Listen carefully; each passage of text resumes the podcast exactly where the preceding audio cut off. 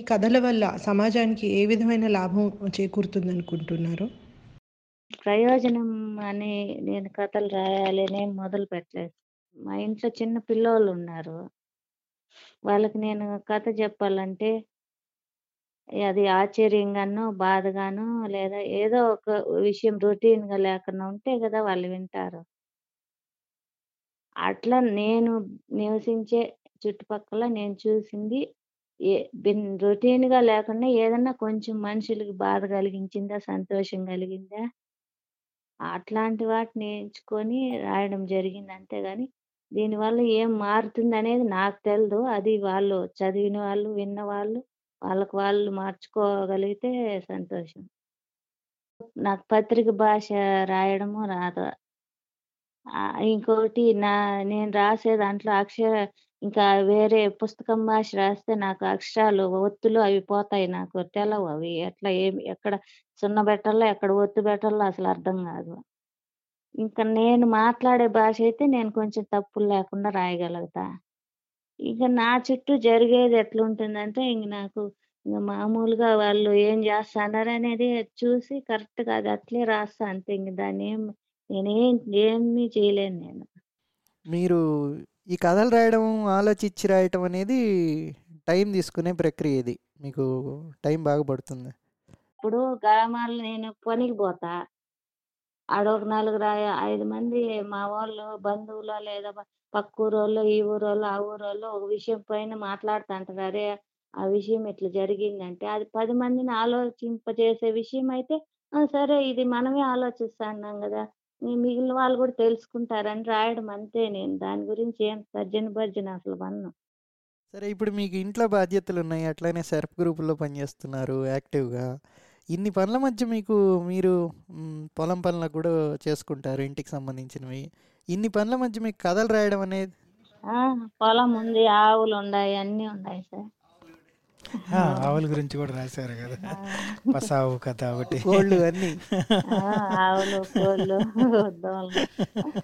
So మీరు ఇన్ని పనుల మధ్య మీకు అసలు కథలు రాయడానికి టైం ఎప్పుడు దొరుకుతుంది? మీరు ఒక కథ రాయడానికి ఎంత టైం తీసుకుంటారు? ఇప్పుడు నేను ఏదన్నా వంట తినాలనుకుంటా, ఆ వంటకి ఒకవేళ నా దగ్గర డబ్బులు ఉండదు, టైం ఉండదు, కానీ తినాలన్న కోరిక మాత్రం ఉంటుంది కదా. దానికి ఎట్లా రాని చేసుకోవాలి, దానికి సరుకులు ఎట్లా తెచ్చుకోవాలి, ఎప్పుడు దొరుకుతుందో అప్పుడు వండుకొని తినడమే, ఇంతే నా పని. ఎప్పుడు టైం దొరుకుతుందో అది నైట్లో, రాత్రి కానీ పగులు కానీ, లేదా ఆవు కాటివి చెట్టు కింద కూర్చున్నానా ఇంకా ఆడైనా రాస్తా, లేదా నైట్లో ఎప్పుడన్నా ఫ్రీగా పడుకునేటప్పుడు కానీ టైం దొరికితే రాస్తా. చాలా బాగుంది మీరు చెప్పిన సమాధానం అమ్మ. ఇప్పుడు మీరు ఈ కథలు రాసిన తర్వాత ఎడిటింగ్ అది కూడా చేస్తారా మీరు, లేదంటే ఎవరైనా ఎడిట్ చేస్తారా, ఎలా ఇది? ఎడిట్ అంటే ఏముండదు. కిరణ్ మేడం ఉన్నారు, నా దగ్గర అప్పుడు కంప్యూటర్ అది లేదు కదా, ఆ మేడం దగ్గర ఉంటుంది కాబట్టి నేను సెల్లులో టైప్ చేసి మేడంకి పెట్టేస్తాను. కథ అంతా టైప్ చేసి పెట్టేయక మేడము ఒకసారి చూస్తారు ఏమైనా తప్పులు ఉన్నాయా, స్పెల్లింగ్ మిస్టేక్స్ కానీ అట్లాంటివని. మళ్ళీ ఒకరికొకరం చదువుకుంటాము, ఇది బాగుంది అని అనిపిస్తుంది, మళ్ళీ దాన్ని ఏదన్నా పత్రిక పంపిస్తానంటే మేడం హెల్ప్ చేస్తారు. అట్లా ఏదన్నా తప్పులు ఉన్నాయా అని చూడటం కానీ అట్లా. అంటే పెద్ద ఇది ఏమి ఉండవు, మార్పులు ఏమి ఉండవు, నేను ఒకసారి రాసేస్తాను, పెద్ద ఎడిటింగ్ ఏం చేయను అసలు కథ. అమ్మ, ఇప్పుడు మీ కథల్లో మీరు చుట్టూ చూసిన మనుషుల గురించి, మీరు అనుభవించిన జీవితాన్ని గురించే రాసినట్టు ఎక్కువ అనిపిస్తుంది, తెలిసిన జీవితం గురించే. అలానే చాలా పాత్రలు కూడా మీరు, అంటే ఈ పాత్రలన్నీ కూడా నిజ జీవితంలో చూసిన పాత్రలే, కొద్ది మార్పులేం లేవు. సో ఇది మీరు ఈ కథలు రాసిన తర్వాత, ఈ యథార్ బతుకులు రాసిన తర్వాత మీకు బాగా పేరు అది వచ్చింది. ఈ కథలన్నీ బయట వాళ్ళు కూడా చదవడం మొదలు పెట్టారు. ఎక్కడో ఉన్న మేము కూడా చదివాము మీ కథలు, మాలాగా చాలామంది చదివారు. సో దీనివల్ల మీకు వచ్చిన పేరు పట్ల, తర్వాత వాళ్ళ గురించి, వాళ్ళ జీవితాల గురించి చాలామందికి తెలిసింది కదా. సో ఈ పుస్తకం పాపులర్ అయిన తర్వాత మీకు వాళ్ళకు మధ్యలో ఉండే రిలేషన్స్లో కానీ, వాళ్ళతో వాళ్ళు మీ పట్ల స్పందన కానీ ఏమన్నా మార్పు వచ్చిందా? అంటే పుస్తకము మా మా ఊర్లో అయితే చదివింది ఒక ఇద్దరు ముగ్గురే, అంటే ఎక్కువ చదువునోళ్ళు పిల్లకాయలు ఉండారు కానీ పెద్దవాళ్ళు లేరు ఉమ్, చదివేవాళ్ళు. ఉమ్, ఇద్దరు ముగ్గురు చదివింటే వాళ్ళకు పుస్తకం ఇచ్చి చదవమని చెప్పిన, ఉమ్, ఇట్లా ఈ కథలు మనవే చదవండి అంటే ఉమ్, ఇంక వాళ్ళు చదివి బాగుంది బాగా రాసినావు ఉమ్. కానీ చాలా పచ్చిగా రాసినావు అనేసి ఒక కామెంట్ చెప్పినారు. ఇంకేం చెప్పలేదు సార్, బాగున్నాయి అన్నారు. ఇంకా వీళ్ళు మా ఆ, బంధువులు ఉంటారు కదా ఉమ్, వాళ్ళకి ఇట్లా పెద్దమ్మ చిన్నమ్మ నువ్వు చెప్పింది ఇట్లా రాసినాను అంటే "ఆ, సర్లే రాసినావు ఏమన్నారు వాళ్ళు ఆ, ఎట్లుందంట ఇది అది బాగుందన్నారంటే సరేలే అంటారంటే పెద్ద మార్పులు ఏం లేవు మాకు. ఉమ్. స్కూల్ చదువులమ్మ, పల్లెల్లో స్కూల్ చదువులు ఆడపిల్లలకి. ఉమ్, అవును సార్ మీరు అవును స్కూల్ మీద కూడా మీ అన్న గురించి ఒక కథ రాశారు మీరు. అవును సార్ సో ఇప్పుడు ఈ స్కూల్ చదువులు ఎక్కువ మంది చదువుకోవాలా, ఆడపిల్లకాయలు కానీ మగవాళ్ళు కానీ ఎక్కువ చదువుకోవాలని ఇప్పుడు పల్లెల్లో ఉన్న స్కూళ్ళల్లో ఏ మార్పులు, ఎలాంటి మార్పులు వస్తే ఇంకా బాగుంటుందని మీరు అనుకుంటున్నారు? చాలా రావాలి సార్, ఎలాంటి మార్పులు రావాలి? చదువు చాలా ముందుకు వెళ్ళిపోయింది, ఉమ్, మార్పులు మాత్రం రెండు ఆ, సమంగా పోతా అంటే ఈ తేడా మనకు కనిపించేది కాదు. ఉమ్, కానీ చదువు ముందుకు వెళ్ళిపోయి ఉమ్, వాళ్ళ ఆలోచన ఉమ్, ధోరణి దాన్ని ముందుకు తీసుకెళ్ళలేదంటే. ఉమ్, మా ఇంట్లో నా పిల్లలు ముగ్గురు చదువుకున్నారు సార్. ఉమ్, పెద్ద అమ్మాయి ఎంఏ బిఈడి అయిపోయింది, చిన్న అమ్మాయి ఎంఎస్సి చేస్తాంది, అబ్బాయి బిఎస్సి హార్టికల్చర్ థర్డ్ ఇయర్. ఉమ్, ఇప్పుడు జాబ్ లేవు వాళ్ళకి, పెద్ద అమ్మాయి ఖాళీగా ఉంది. ఉమ్. ఇది చెప్పేది ఇంట్లో ఎంతమంది ఉంటే అంతమంది ఇప్పుడు చదవడమే, వేరే పని ఏం లేదు. అంటే ఎక్కడో ఆ, కొంతమంది తప్పితే చాలా వరకు 100కి 80% చదువుతా అన్నారు ఉమ్, పల్లెల్లో కూడా. ఉమ్, పల్లెల్లో కూడా. ఉమ్, ఉమ్, ఉమ్, ముందైతే ఒకరో ఇద్దరో చదివేవాళ్ళు, వీళ్ళకి బాగా తెలివి ఉందన్న వాళ్ళని బడికి పంపిస్తా అన్నారు, మిగిలిన వాళ్ళు వ్యవసాయానికి కూలి పనులకి ఉమ్, అట్లా పంపిస్తా అన్నారు. ఉమ్, ఇప్పుడు అట్లా లేదు, నువ్వు తెలివి ఉందా లేదా ఏం లేదు, బలవంతంగా నువ్వు పోయి చదువు, చదివితేనే నువ్వు బతకగలవు లేదంటే బతకలేవు, ఉమ్, ఉమ్, ఇట్లా ఈ ద్వారానికి వచ్చేసినారు సార్ అందరూ. ఇప్పుడు మనకు ఒకవేళ చిన్న ఎలిమెంటరీ స్కూల్ వరకు ఉమ్, కూర్చోబెట్టి అక్షరాలు దిద్దిచ్చి అక్షరాలు నేర్పించే వరకు సరిపోతుంది. ఉమ్. హై స్కూల్ కి వెళ్ళిన తర్వాత వాళ్ళకి స్కిల్స్ నేర్పించాలి సార్, ముఖ్యంగా ఉమ్, అమ్మాయిలకు ఉమ్, అబ్బాయిలకు. కానీ ఉమ్, ఉమ్, కొంత మనం ఒకవేళ రోజంతా వాళ్ళ దగ్గరే గడుపుతారు కాబట్టి పిల్లలు, ఉమ్, మేము ఇంకా బయట వేరే స్కిల్స్ నేర్పించే స్తోమత మా దగ్గర ఉండదు. ఉమ్, ఉమ్, ఇప్పుడు డబ్బులు ఉండే వాళ్ళైతే ఈ చదువు కాక ఇంక రకరకాల 4-5 స్కిల్స్ నేర్పిస్తారు. కొంచెం బాగా తెలిసిన వాళ్ళైతే ఇంకొంచెం మెట్టు పైకి, కానీ అవి ఉండవు కదా మా దగ్గర. వీళ్ళు అంటే ఏదో 4 అక్షరాలు నేర్చుకుంటా అన్నారు వస్తా అన్నారు, ఇదే తెలుస్తుంది చాలా వరకు పిల్లల తల్లిదండ్రులకి. కాబట్టి స్కూల్స్ లో హై స్కూల్ నుండే వాళ్ళకి అన్ని రకాలుగా బతకడానికి కావాల్సిన కళలు అన్నీ నేర్పిస్తే తప్ప ఈ చదువు ఇప్పుడు పిల్లలకి ఉపయోగపడదు. ఉమ్. ఎక్కడన్నా కానీ వాళ్ళు పోయి బతుక్కోవాలి, ఏ చిన్న వ్యాపారమైనా ఫీలింగ్ లేకుండా పోయి పెట్రోల్ బంకుల్లో పనిచేయాలి, మెకానిక్ షెడ్లలో పనిచేయాలి, హోటల్స్లో అంగళ్ళలో ఉమ్, ఇలా ఎక్కడైనా పని చేయాలంటే మనం ఇప్పుడు అంటే టీచర్స్ ఒక పద్ధతిగా పంపించినారంటే ఈ పనులకి ఇట్లాంటివి ఏవైనా డ్రైవింగ్స్ కానీ లేదా మాట్లాడే విధానము ఉమ్, ఇట్లాంటి స్కిల్స్ బాగా నేర్పిస్తే రేపు వాళ్ళకి ఉద్యోగం అనేది పెద్ద సమస్య అనిపించదు. కానీ ఇప్పుడు చదువు మాత్రం నేర్చుకొని ఉద్యోగం రాలేదన్నా బయట పోవాలన్నా ఇప్పుడు మా పిల్లకాయలు బయట పోయి జాబ్ చేయాలన్నా కూడా చాలా వరకు ఎట్లా వెతుక్కోవాలి ఈ కంపెనీలు కానీ ఇవి కానీ ఉమ్, ఆ, అది అనేది చాలా ఇబ్బంది పడతా అన్నారు సార్. వాళ్ళకి పుస్తకాలతో పాటు ఉమ్, ఇవి కూడా నేర్పిస్తే, ఎందుకంటే ఒక ఈ చాలా ఏళ్ళు స్కూల్లోనే గడుపుతా అన్నారు కదా పిల్లలు, అవును. ఉమ్, అక్కడే బాగుపడి బయట రావాలి కానీ మన దగ్గరికి వచ్చి మళ్ళీ ఫస్ట్ నుంచి మొదలు పెట్టాలంటే కష్టం. ఉమ్, ఉమ్, ఉమ్. అన్నీ నేర్చుకొని స్కూల్లోనే ఇంటికి వస్తే వాళ్ళ తల్లిదండ్రులకు కూడా ఇబ్బంది ఉండదు, ఉమ్, ఉమ్, వాళ్ళు బతుకుంటారులే అనే ధైర్యం ఉంటుంది. కాబట్టి ఉమ్, పుస్తకాలే కాదు ఇట్లాంటి కళలు అనేటివి ఇప్పుడు చాలా అవసరం కూడా, ఉమ్. ఎందుకంటే అందరూ చదివేదే కదా పిల్లలు. అందరిది ఇది. ఉమ్, మళ్ళీ వాళ్ళకి అందరికీ సరిపడా జీవనం కావాలంటే వాళ్ళు దేనికైనా ముందుకు పోయేంత ధైర్యాన్ని ఉమ్, అవి కల్పించాలి ఉమ్, స్కూల్స్ లో, ఉమ్, ఉమ్, నేను అనుకునేది. ఉమ్. మీరు అనేది ఏంటంటే ఈ చదువుతో వాళ్ళ లైఫ్ స్కిల్స్ లేకపోతే వాళ్ళ జీవితంలో ఎలా పని చేసుకోగలరు, ఉపయోగించుకోగలరు వాళ్ళ స్కిల్స్ అనేది జరగట్లేదు.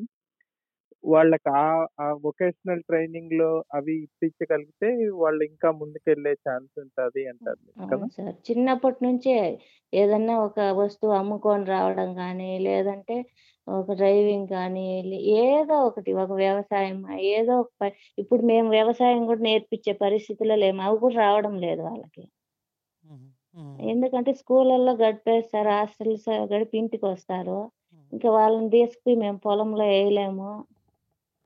ఒకవేళ కొంచెం బలంగా ఉన్న పిల్లలు చేయాలి అనే వాళ్ళు ఉంటే చేస్తారు, కొంతమంది మేము ఎండకు పోలేం చేయలేమంట. అదే చిన్నప్పటి నుంచి టీచర్ల దగ్గర నేర్చుకుంటే అన్ని పనులకి అలవాటు పడతారు అనేది సార్. ఉమ్. బాగుందమ్మా, బాగుంది. ఎక్కడ మనం ఎక్కువ సమయం ఉంటామో మన ఏదైనా అక్కడే నేర్చుకోవాలి అనేది. మామూలుగా మనము పల్లెల్లో పెరిగిన వాళ్ళమి, పొలాల మధ్య పెరిగిన వాళ్ళమి, పశువుల మధ్య పెరిగిన వాళ్ళమి, అవును సార్, జనాల మధ్య పెరిగిన వాళ్ళమి. నాకైతే మనకే ఎక్కువ స్కూళ్ళల్లో ఏమన్నా కళలు నేర్చుకునే వాళ్ళకంటే మన దగ్గరే ఇంకా దూసుకోపోగలం అనే అనే పోలేరు సార్, ఉద్దేశంలో. పోలేరు. ఎందుకంటే ఈ సినిమాలు, సెల్ ఫోన్లు, ఈ టీచింగ్ విధానం అస్సలు బాగాలేదు సార్, ఆ, ఆ, బాగాలేదు. ఇప్పుడు మా అమ్మాయిని ధైర్యంగా కొంతమంది పిల్లలు ఉంటారు, అంటే ఆ, అందరు అట్లా ఉండరని నేను చెప్పలా, కానీ చాలా వరకు ఇట్లే ఉంటారు. ఉమ్, ఉద్యోగాలు ఎత్తుక్కోలేరు, మంచి లైఫ్ ఎత్తుక్కోలేరు, మంచి ఆ, ధైర్యంగా నాకు ఏంలే నేను ఏడైనా బతకగలను అనే ధైర్యం అయితే చాలా మందిలో లేదు సార్. ఉమ్, కరెక్టే. నాకైతే మామూలుగా ఈ స్కూళ్ళల్లో, స్కూళ్ళ వ్యానుల్లో పోయి చదువుకునే పిల్లలు బెల్లబెల్లమని తిరుగుతుంటే ఏదో కోళ్ళ ఫారంలో పిల్లకాయలు తిరిగినట్టు, కోళ్ళు తిరిగినట్టు దిగుతుంటారు అనిపిస్తుంటుంది. మనోళ్ళే ఇంకా పల్లెల్లో పెరిగిన మనోళ్ళమే, మనం ఇంకా ఈ నేచర్కి దగ్గరగా ఉంటాము, రైట్? పల్లెల్లో పెరుగుతారు సార్, కానీ వాళ్ళకి మనుషులు చెప్పే మనుషులు కావాలి కదా. తల్లిదండ్రులు బడికి పంపిస్తా అన్నాంలే అయ్యి వాళ్ళే చెప్తారు, ఏదో మనకు తెలియదు అనేసి ఉంటారు. ఇంకా వాళ్ళు అక్కడ మామూలు రొటీన్ చదివే చెప్తారు. ఇంకా మధ్యలో వీళ్ళు ఎప్పుడు నేర్చుకుంటారా? అవునమ్మా. ఎక్కడున్నా కూడా నేర్పించాలి కదా సార్. ఇప్పుడు అడవిలో పుట్టిన బిడ్డకైనా తల్లి నేర్పిస్తేనే కదా అన్ని నేర్చుకుంటారు. కరెక్టేనమ్మా, కరెక్ట్. అట్లా ఇప్పుడు పక్క పిల్లోళ్ళు అట్లుండి మన పిల్లోళ్ళని ఇప్పుడు పక్కన పిల్లోళ్ళు స్కూల్ పంపించి చక్కగా ఇంటికి వచ్చి హోంవర్క్ చేసుకొని ఉంటారు అనుకో, మనం ఇంకా అదే పద్ధతిలో పెంచాలనుకుంటాం, కానీ వేరుగా వాళ్ళని కష్టపెట్టి వాళ్ళని ఏడ్పించి చేయలేం కదా. కరెక్టే అమ్మా, కరెక్టే. అది నేను చెప్పేది, అందరికీ సమానంగా నేర్పించే దాంట్లో గౌరవం ఉంటుంది. ఆ, మనం different గా వాళ్ళని లాక్కొచ్చి చేయడం వల్ల అందరికీ బడ్డనే కదా అనేది. కరెక్టే, ఇప్పుడు కరెక్టే. స్కూల్లో పిల్లకాయలు 10 మంది ఒక రకంగా, టీచర్ ఎవరికి ఏ ఇంట్రెస్ట్ ఉందని అక్కడ గ్రూపులు చేసి నేర్పించడంలో అదొక గౌరవం ఉంటుంది, వాళ్ళకు కూడా తిరిగి చేయడము ఇది నా చదువులో భాగం అన్నట్టు. ఇప్పుడు నేను వేరుగా బిడ్డను చేసేసి నువ్వు ఏడగో ఆడగో అంటే అది ఏదో వాళ్ళకి ఒక శిక్షలాగా ఉంటుంది సార్. ఇంకొకటి మేం చిన్నప్పుడు తల్లిదండ్రులకి ఒక 10 ఏళ్ళు వస్తే ఒక ఆసరాగా ఉండేది సార్. అవును, అవునమ్మా. ఓ 10 ఏళ్ళు బిడ్డ ఇంట్లో ఉందంటే ఒక సంసారాన్ని ఉద్ధరించేదన్నమాట. కరెక్టే కదమ్మా. మొత్తం ఇంటి పని కానీ, పొలం పనులు, పశువులు కాయడం, ఇదంతా కుటుంబానికి సపోర్టే కదా. అవును, ఇద్దరు ఇద్దరు ముగ్గురు చిన్న పిల్లల్ని, చెల్లెల్ని, అక్కల్ని, అక్కలు చిన్న బిడ్డలు పిల్లల్ని కూడా సాకడము. చూసుకునేది కదా పాప ఉంటే గాని. అట్లాంటప్పుడు ఆ బతుకు అనేది భారం అవును అనిపించలే. ఇప్పుడు తల్లిదండ్రులకి 50 40 ఏండ్ల వయసు వచ్చిన బిడ్డ చదువుకుంటాను ఉద్యోగం లేకుండా ఇంట్లో ఉంటే ఎంత నరకం ఉంటుంది సార్ ఆ బిడ్డలకి, ఆ తల్లిదండ్రులకి. నిజమేనమ్మా, నిజమే. అట్లాంటప్పుడు మనం బతుకు తెరివే నేర్పిస్తే ఫస్ట్ నుంచి ఏదో ఒక బతుకులో పోతా అంటారు కదా. పిల్లలు ఇప్పుడు డిగ్రీలు చదివి కేవలం ఇదేంది ఇది అంటే, ఇది వాళ్ళకి ఇంగ్లీష్ మీద పట్టు లేనందువల్ల అంటారా, లేకపోతే భాష కాదు సార్ ఇది, భాష కాదు? భాష అస్సలు భాష ప్రాబ్లం కాదు, మైండ్ సెట్ ని అట్లా సెట్ చేయకపోవడం పిల్లలకి అంతే.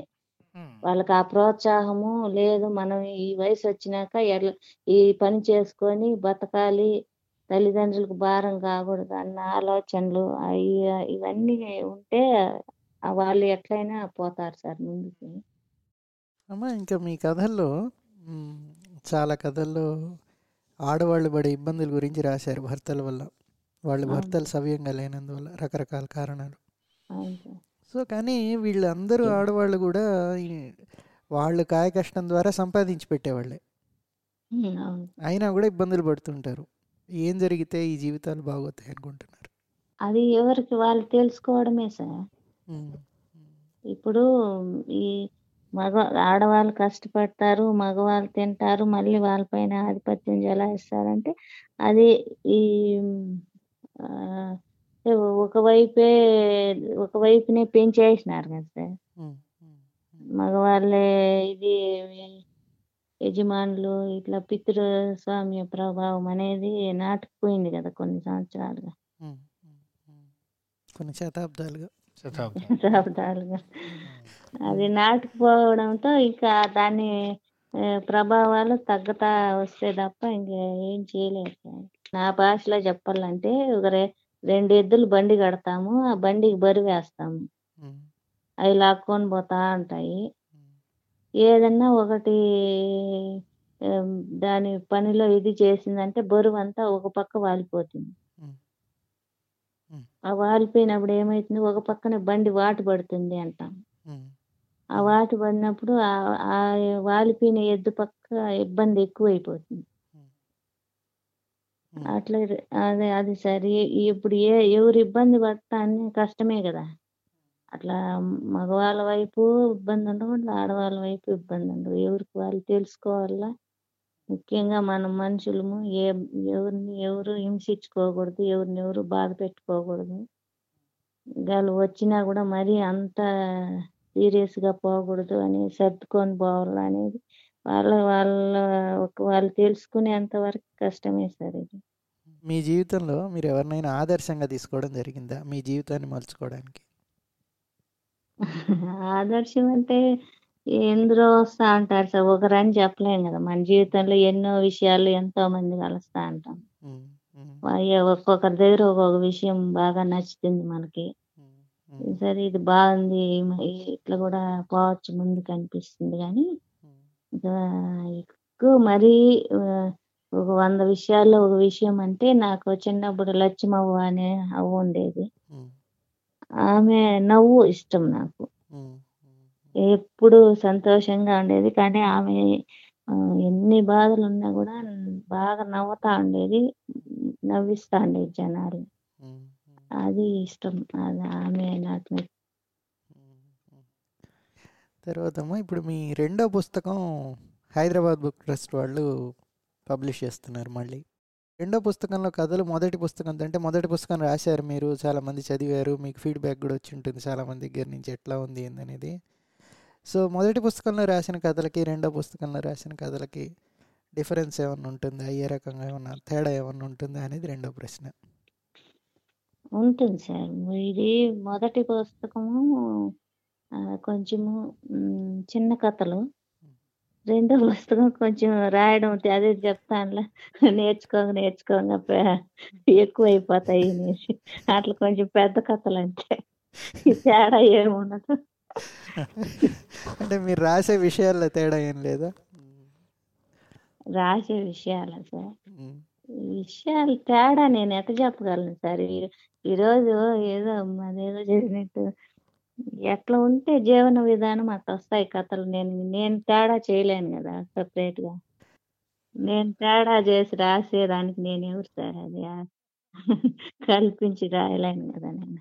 అది ఊహాగానం కథలు అయిపోతుంది. ఇప్పుడు ఊహించి ఇట్లా సినిమాలు కానీ తీసి అట్లా రాస్తే అప్పుడు ఏం చేస్తుంది, అవును సార్ నేను ఇట్లా ఊహించిన అట్లా ఊహించిన దానికి తగ్గట్టు రాస్తాను అని చెప్పొచ్చు. ఉమ్, ఉమ్, ఈ రోజు మా పక్కింట్లో గొడవ జరుగుతుంది, వాళ్ళు నేను దాన్ని ఏం మార్చి రాస్తా, ఎక్కడ జరిగింది అటు రాస్తా. ఆ, అసలు ఫస్ట్ అద్భుతమైన సమాధానం ఏంటంటే, కులము చదువు మీకు పెద్దగా ఉపయోగపడలేదు అనుకుంటున్నారంటే నేను అనుకోలేదు అన్నారు చూడండి. అదే. అది ఉపయోగపడలేదని ఎట్టంటా సార్. ఈ రోజు నేను మీతో మాట్లాడుతున్నానంటే అన్ని ఉపయోగపడినట్టే కదా. ఎగ్జాక్ట్గా ఎగ్జాక్ట్. అది కాదమ్మా, జీవితంలో ప్రతిదాన్ని కూడా పాజిటివ్గా చూడటం అనేది అది మీకు వరం.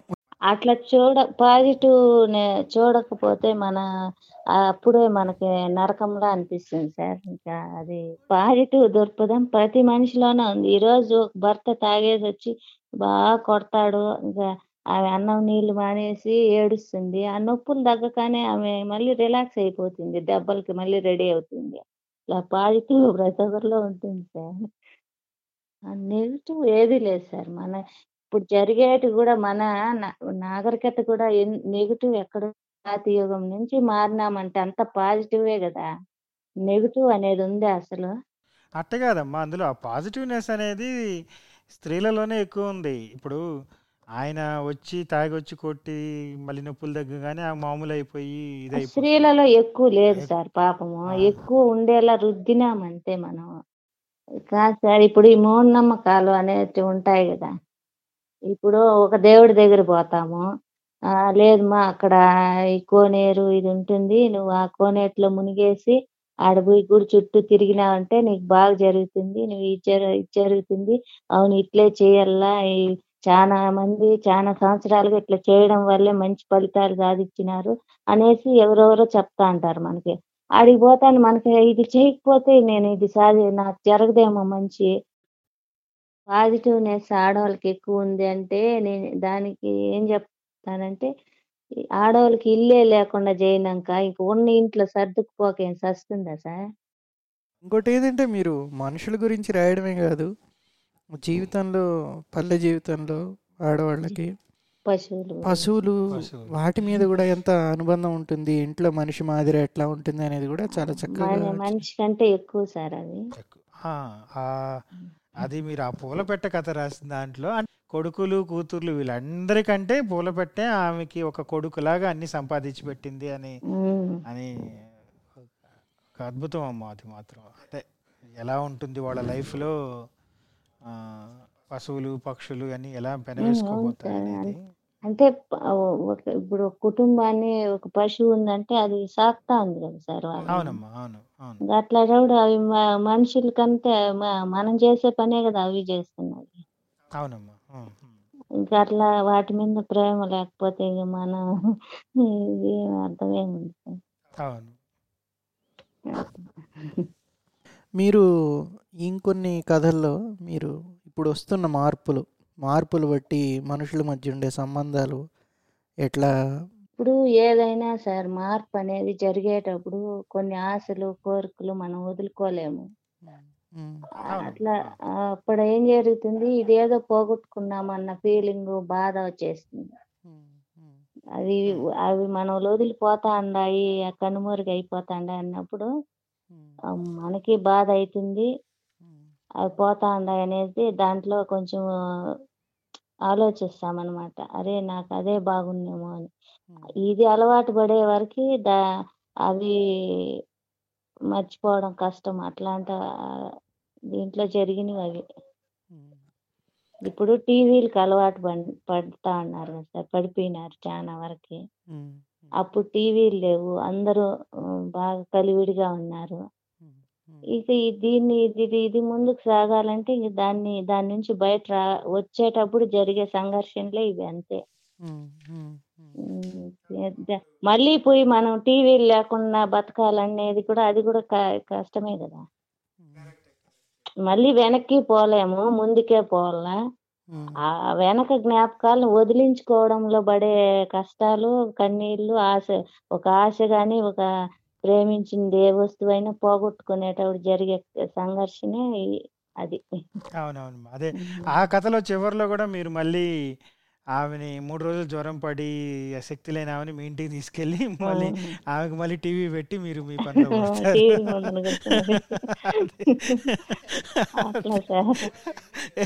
ఇప్పుడు నేను టీవీ లేవద్దు, ఇది బాగాలేదు, ముందు కాలమే కావాలంటే వెనక్కి పోలేం కదా. పోలేం, కరెక్టేనా? మళ్ళీ ఏం చేయాలి, ముందుకే పోవాలి.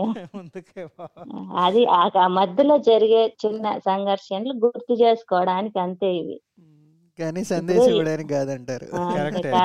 సందేశం ఏది మనం ఇవ్వలేము, అది ఇచ్చిన సందేశాలు నిలబడవు కూడా. గుర్తు చేసుకోవచ్చు. ఇప్పుడు మా ఇంట్లో 4 ఉండాము. ఒక్కొక్కరికి ఒక్కొక్క ఇష్టం. ఒక మనిషి ఏం చేస్తుంది, అన్ని వస్తువులు దాచిపెడతాది, పాతవి కొత్తవి అన్నిటినీ పోగొట్టుకోకుండా. ఎందుకంటే వాటిని చూసినప్పుడల్లా అదొక ఆనందం కలుగుతుంది. ఈ కథలు కూడా అంతే. మనం దాచిపెట్టుకోవడం తప్పితే దీని వల్ల సందేశాలు గాని, వీటి వల్ల ఏదో మార్పులు జరిగిపోతాయని గాని, ఇవన్నీ పొద్దుబాని మాటలే. దాచిపెట్టుకోవచ్చు, చూసుకోవచ్చు జ్ఞాపకాలు అంతే. ఇట్లా బతికినాము ఒక పొజిషన్ లో అని అనుకునే దానికి అంతే. మన జ్ఞాపకాలు తప్పితే దానివల్ల మనం మార్పులు చేర్పులు చేయలేము. వాటింతకు అవి చేసుకొని పోతా అంటే చూడడం తప్ప ఏం చేయలేము. ఇప్పుడు ఒక 50 ఏళ్ళకు ముందు చేసిన శాసనాలు గాని, రాజ్యాంగాలు గాని ఇప్పుడు జరుగుతా ఉన్నాయా? కొన్ని మారతాయి కదా. మళ్ళీ ఏది నిలబడుతుందని నేను చెప్పగలను, మీకు చెప్పండి. ఏది నిలబడతా? అది ఒక చిన్న గుర్తు అంతే. మనకు తెలియనప్పుడు ఏదో జరిగింది, దాన్ని తెలుసుకుంటున్నాం, దాంట్లో ఏం లోటుపాట్లు అనేది ఆలోచిస్తాం, సంతోషిస్తాం, లేదా బాధపడతాం, ముందుకు పోతా ఉంటాం అంతే. ముందుకు వెళ్ళాల్సింది తప్పదు. అది ఈ కరోనా నేపథ్యంలో కూడా ఒక కథ రాశారు కదా, దాని ప్రభావం మీ మీద ఎలా ఉంది? ఆ ప్రభావం అందరి మీద ఉంటుంది సార్. కానీ ముందుటి నుంచి వాళ్ళు బతుకుతున్న జీవన విధానము, జీవన శైలిని బట్టి వస్తాయి. ఇప్పుడు నేను గ్రామాల్లో తక్కువ జనాలు ఉంటారు. ఇక్కడ ఏదో మాకు తిండికి కన్నా కొంచెం దొరుకుతాయి కాబట్టి ఏదో మాకు దొరికే రిలీఫ్ మాకు దొరుకుతుంది. కానీ అక్కడ పట్టణాల్లో ఎక్కువ వాళ్ళకి తిండికి కానీ ఇబ్బంది, నీళ్ళకి తిండికి ఇట్లా ఎక్కువ జనాలు ఉంటారు. తిరగడానికి కానీ ఉండడానికి కానీ ఇరికిరికి ఇండ్లల్లో అట్లా వాళ్ళకి కానీ, అంటే వాళ్ళ జీవన విధానానికి జరిగే నష్టం వాళ్ళకి జరుగుతుంది, మనకు జరిగే నష్టం మనకు జరుగుతుంది. ఇది దాన్ని ఎట్లా పోర్చగలం సార్? అందరము అనుభవించినాం కదా, అందరం మాస్కులు పెట్టుకున్నాం, ఇండ్లల్లో ఉండం. దాని నష్టాలు ఏం చేస్తాము? మనకు తెలిసిన నష్టాలే. బయట తిరగలేదు, తిండికి ఇబ్బంది అన్నారు, డబ్బులకి ఇబ్బంది అన్నారు, చస్తే మనిషిని పోడ్చడానికి జనాలు రాక ఇబ్బంది అన్నారు, పెళ్లిళ్ళు చేసుకుంటే ఎంజాయ్ చేయలేక ఇబ్బంది అన్నారు, ప్రేమికులు కలుసుకోలేక ఇబ్బంది అన్నారు. ఇలాంటివి అన్ని ఇబ్బందులు ఉంటాయి. అందరం అన్ని ఏ చెట్టుకు దోలే గాలి ఆ చెట్టుకు ఖచ్చితంగా దోలుతుంది. కవితలు కూడా రాస్తున్నారమ్మా మీరు కథలతో పాటు? మొదటి నుంచి రాయలేదు సార్. నాకు మధ్యలో ఏదో రాద్దాము అనిపించింది. అదేదో చిన్నవిగా ఉన్నాయి కదా, ఈ పెద్ద కథలు నేను రాస్తాను, చిన్న కవితలు రాసేమన్నా మనకు టైం కలిసి వస్తుందేమో అని ఒక ట్రై చేసిన. సర్లే ఇదేదో సక్సెస్ అయింది చూద్దాం అనేసి మళ్ళీ ఆపేసిన, రాయలేదు. కదిలించిన కథ మమ్మల్ని అందరినీ, చాలా మందిని. అవ్వ తలుపులు. ఒక మనిషి 1 కిలోమీటర్ దూరం నడిచిపోతుంటే, కిలోమీటర్ ఎంతో, మీరు ఒక చోట నుంచి ఒక చోటికి నడిచిపోతున్నారు, 4 కిలోమీటర్లు ఉంటాయి. అది చుట్టూ ఆమెకి ఏం చూసినా ఆమె మీద దౌర్జన్యం చేసిన సంఘటనలే వేరు వ్యక్తులు గుర్తుకు రావడం అనేది, అది చాలా చాలా ఇబ్బందికరమైన జీవితం కదమ్మా. అది చాలా కదిలించిపోయేది, మర్చిపోలేకుండా ఉన్నవే చెప్పింది అనమాట. ఏం గురించే కదా మీరు చెప్పింది, లక్ష్మీవారిని మొదట్లో నవ్వుతూ ఉంటుంది. ఆమె అన్ని కష్టాలు పడినా కూడా ఆమె ఎప్పుడు నవ్వుతూ ఉంటుంది, ఎప్పుడు నవ్వుతానే ఉంటుంది సార్. ఏది కూడా దేని గురించి కూడా ఎక్కువ ఆలోచించడము, కుళ్ళుకోవడము, ఈర్ష్య అట్లాంటివి అసలు ఆమెకు తెలియదు. అంటే మనకి ఒక గాయం తగిలింది, దాన్ని ఇంకా మానుకొని ముందుకు పోవడం అనేదే కదా సార్ బ్రతుకు అంటే. ఉమ్, ఉమ్, ఉమ్, అట్లాంటి గాయాలు ఆమె చాలా చూసి, ఉమ్. ఆమెకు తెలియదు విషయం, అంతే ఇది ఇంతేలే ఇంకా మామూలే అనేసి అంతే. గత్యంతరం ఎప్పుడు లేకుండా పోతుంది. నాకు అన్ని విషయాలు తెలిసి నేను ఎదుర్కోలేకపోయినప్పుడు నాకు గత్యంతరం ఉండదు. నాకు ఇంకా ఇది దీని గురించి ఏం జరుగుతుంది అనేది నాకు తెలియనప్పుడు ఏమవుతుంది, ఇంక దీని నుంచి ముందుకు ఎట్లా పోవాలనేసి కదా ఆలోచన వస్తుంది. ఇది అందులో కవర్ పేజ్ కూడా అద్భుతమైన కవర్ పేజీలో. అది ఆ క్రెడిట్ అంట కిరణ్ మేడం చేయాలి. నాకు మెయిన్ దేవుడు నాకు పంపించిన ఒక మంచి స్నేహితురాలు సార్ ఆమె. ఇది ఆ, అంటే నేను మన దేవుణ్ణి ఎన్నో వేడుకుంటా అంటాం కదా, ఎన్నో చెప్పుకుంటా అంటాం కదా, వాటికి అవి వాటినన్నింటినీ ఏ ఏ ఎట్లా తీర్చుకోవాలనే దీంట్లో ఇదొకటి కూడా. ఆ, కిరణ్ మేడం కూడా నాకు అది దేవుడు ఇచ్చిన మనిషి అని అనిపిస్తుంది. అంటే గవర్నమెంట్ అధికారులు చేయాలనుకుంటే ఎంత మంచి అద్భుతాలు చేయొచ్చు అనేది ఇదొక నిదర్శనం కూడా. అసలు ఉమ్. సిన్సియారిటీ ఉంటే ఎన్నెన్నో చేయొచ్చు వాళ్ళు అని. మొత్తం ఎన్ని పుస్తకాలు పోయినాయమ్మా? ఫస్ట్ ఈ ఎడారి బతుకులు ఎన్ని పుస్తకాలు ప్రింట్ చేశారు? వేదారు బతుకులు 1000 సార్, 1000 అయిపోయింది సార్ అది. మళ్ళీ వీళ్ళు ఎన్ని సేల్ చేసుకున్నారో నాకు తెలియదు. మళ్ళీ సెకండ్ ఎడిషన్లో ఎన్ని వేసుకున్నారు? సెకండ్ ఎడిషన్ మీరు అన్నారు మీకు సినిమాలు ఇష్టం అన్నారు, అలాగే టీవీ కూడా ఇష్టం అన్నారు. సో అదే షార్ట్ ఫిలిమ్స్ ఆడ కొంచెం ఆగిపోయినాయి కదా సార్. Short films. అదే 6 అయినాయి షార్ట్ ఫిలిమ్స్. 6లో 5 వచ్చి ప్రాజెక్టువి, అంటే ఈ ఈ బయట కోయేటు అట్లా పోయి అక్కడ ఇబ్బందులు పడి వచ్చింది ఒకటి, ఎడ్యుకేషన్ది ఒకటి, జెండర్ది ఒకటి, ఇది గ్రూప్స్ గురించి ఒకటి, అట్లా ఒక 5 ఫిలిమ్స్ వాళ్ళవి. ఇంకా మళ్ళీ నేను ఓన్ గా ఒకటి చేసిన, అది రాయి పలికిన రాగాలనేసి టీబీ పైన ఒకటి. అంటే టీబీ జబ్బు వస్తే ఎట్లా, ఆడవాళ్ళకి వస్తే ఎట్లా, మగవాళ్ళకి వస్తే ఎట్లా అనేసి దాన్ని ఒకటి చేసినాను. మళ్ళీ ఇది వచ్చి ఈ రాయి పలికిన రాగాలు, ఈ షార్ట్ ఫిలిం హైదరాబాద్ లో తెలంగాణ ఫిలిం ఛాంబర్ లో మాది బ్యానర్ ఒకటి రిజిస్ట్రేషన్ అయింది సార్, సంఘం క్రియేషన్స్ అని ఓకే ఓకే అది మీరు సొంతగా మొదలుపెట్టింది. మొదలు పెట్టింది. ఆ, మళ్ళీ చేయలేదు ఈ మధ్య. ఇంకా మళ్ళీ దానికి ఇది కూడా వచ్చింది, మా సెన్సార్ సర్టిఫికెట్ కూడా తీసుకున్నాము ఆ ఫిలిం కి. ఇప్పటిదాకా మీకు జీవితంలో, ఇప్పటిదాకా మీరు జీవితంలో చూసిన దాంట్లో, అనుభవించిన దాంట్లో మీకు అన్నిటికంటే సంతృప్తికరమైన విషయం ఏంటమ్మా? నాతో నేను పోరాడి గెలవడం సార్. నిత్యం చెప్పాలి, నా మనసు నాకు బాధ వేసినప్పుడు, సంతోషమైనప్పుడు నన్ను నేను అర్థం చేసుకోవడం, నాకు అది అది ఏ, సమాజం నుంచి నేర్చుకున్నా కాబట్టి నాకు అది బాగా సంతోషం అనిపిస్తా. నాతో నేను మాట్లాడుకోగలుగుతున్నా, ఇది బాగుంది అంటే. పిచ్చి అని కాదు, అదొక ఆత్మతృప్తి అన్నమాట. బాగుందమ్మా. మీరు ఇలానే బాగా చక్కటి కథలు అవి రాస్తూ మీరు అనుకున్నవన్నీ జీవితంలో సాధిస్తూ చాలా ముందుకెళ్ళాలని మా ఆకాంక్ష.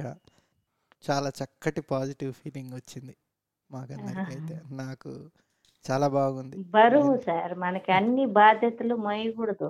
ఇప్పుడు ఉమ్, నేను ఏదో ఒక పెద్దగా అనుకున్నానంటే అది అన్ని బరువులు అయిపోతాయి మనకు, అన్ని పక్కన పడేసి ఎట్లున్నామో అట్లున్నాం అనుకో ఏ బరువు అనిపిస్తుంది.